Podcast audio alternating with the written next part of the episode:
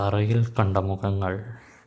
ദക്ഷിണ സ്പെയിനിലെ കോർഡോബയിലുള്ള തങ്ങളുടെ ഗ്രാമീണ ഭവനത്തിൽ ഒരു പ്രായം ചെന്ന സ്ത്രീ അവരുടെ മകന്റെ കൈക്കുഞ്ഞുമായി ഇരിക്കുമ്പോഴായിരുന്നു ആ സംഭവം. ആയിരത്തി തൊള്ളായിരത്തി എഴുപത്തി ഒന്ന് ഓഗസ്റ്റിലെ ആ പ്രഭാതത്തിൽ പെട്ടെന്ന് കൈക്കുഞ്ഞ് ഞെട്ടി നിലവിളിക്കാൻ തുടങ്ങി. സംഗതി എന്താണെന്നറിയാൻ തിരിഞ്ഞു നോക്കിയ മുത്തശ്ശി ഭയന്ന് ആകെ സ്തംഭിച്ചു പോയി പിങ്ക് നിറത്തിലുള്ള ടൈലുകൾ പാകിയ ആ തറയിൽ ഒരു മനുഷ്യന്റെ മുഖം പ്രത്യക്ഷപ്പെട്ടിരിക്കുന്നു. ആ കുടുംബം ഒന്നടങ്കം തറ ചുരണ്ടിയും ഉരച്ചും ആ മുഖം ഇല്ലാതാക്കാൻ നോക്കി. പക്ഷേ സംഭവിച്ചത് ആ മുഖം കൂടുതൽ വിഷാദാത്മകമാകുകയും കണ്ണു തുറന്ന് വികസിച്ചു വരികയും ചെയ്തു എന്നതാണ്. ഇതറിഞ്ഞ് ഭയവിഹുല്ലനായ കെട്ടിട ഉടമ ആ നിഗൂഢ ടൈലുകളാകെ കുത്തിയിളക്കി അവിടെ സിമന്റ് കൊണ്ട് കോൺക്രീറ്റ് ചെയ്തു നോക്കി.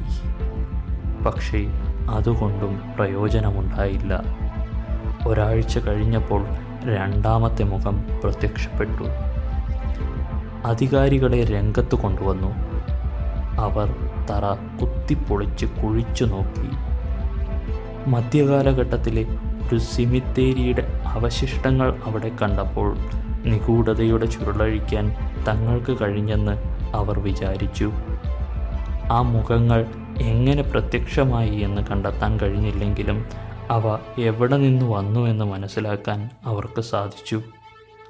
പക്ഷേ തങ്ങളുടെ അന്വേഷണം അവർ നടത്തുന്നതിനിടയിൽ നാലാമത്തെയും പിന്നെ തുടർച്ചയായി ധാരാളം മുഖങ്ങളും ആ തറയിൽ പ്രത്യക്ഷപ്പെട്ടു. ആ വീട്ടിൽ അവർ പുതിയ അൾട്രാ സെൻസിറ്റീവായ മൈക്രോഫോണുകൾ സ്ഥാപിച്ചു. മനുഷ്യന്റെ കർണങ്ങൾക്ക് തിരിച്ചറിയാനാകാത്ത ശബ്ദങ്ങൾ രേഖപ്പെടുത്താൻ വേണ്ടി വിചിത്രമായ ഭാഷകൾ സംസാരിക്കുന്ന ശബ്ദവും തറയിൽ കണ്ട ദുഃഖസാന്ദ്രമായ മുഖങ്ങൾക്ക് അനുയോജ്യമായ തേങ്ങൽ ശബ്ദങ്ങളും അതിൽ രേഖപ്പെടുത്തി. അതിബുദ്ധിമാന്മാരായ വിദഗ്ധർക്ക് പോലും ആ മുഖങ്ങൾ മനുഷ്യകരങ്ങളാൽ നിർമ്മിതമാണെന്ന് തെളിയിക്കാൻ കഴിഞ്ഞില്ല. ഈ ദിവസം വരെയും ആ മുഖങ്ങൾ പ്രത്യക്ഷപ്പെട്ടതിനെക്കുറിച്ച് തൃപ്തികരമായ ഒരു വിശദീകരണവും നൽകാൻ ആരും തന്നെ മുമ്പോട്ടും വന്നിട്ടില്ല.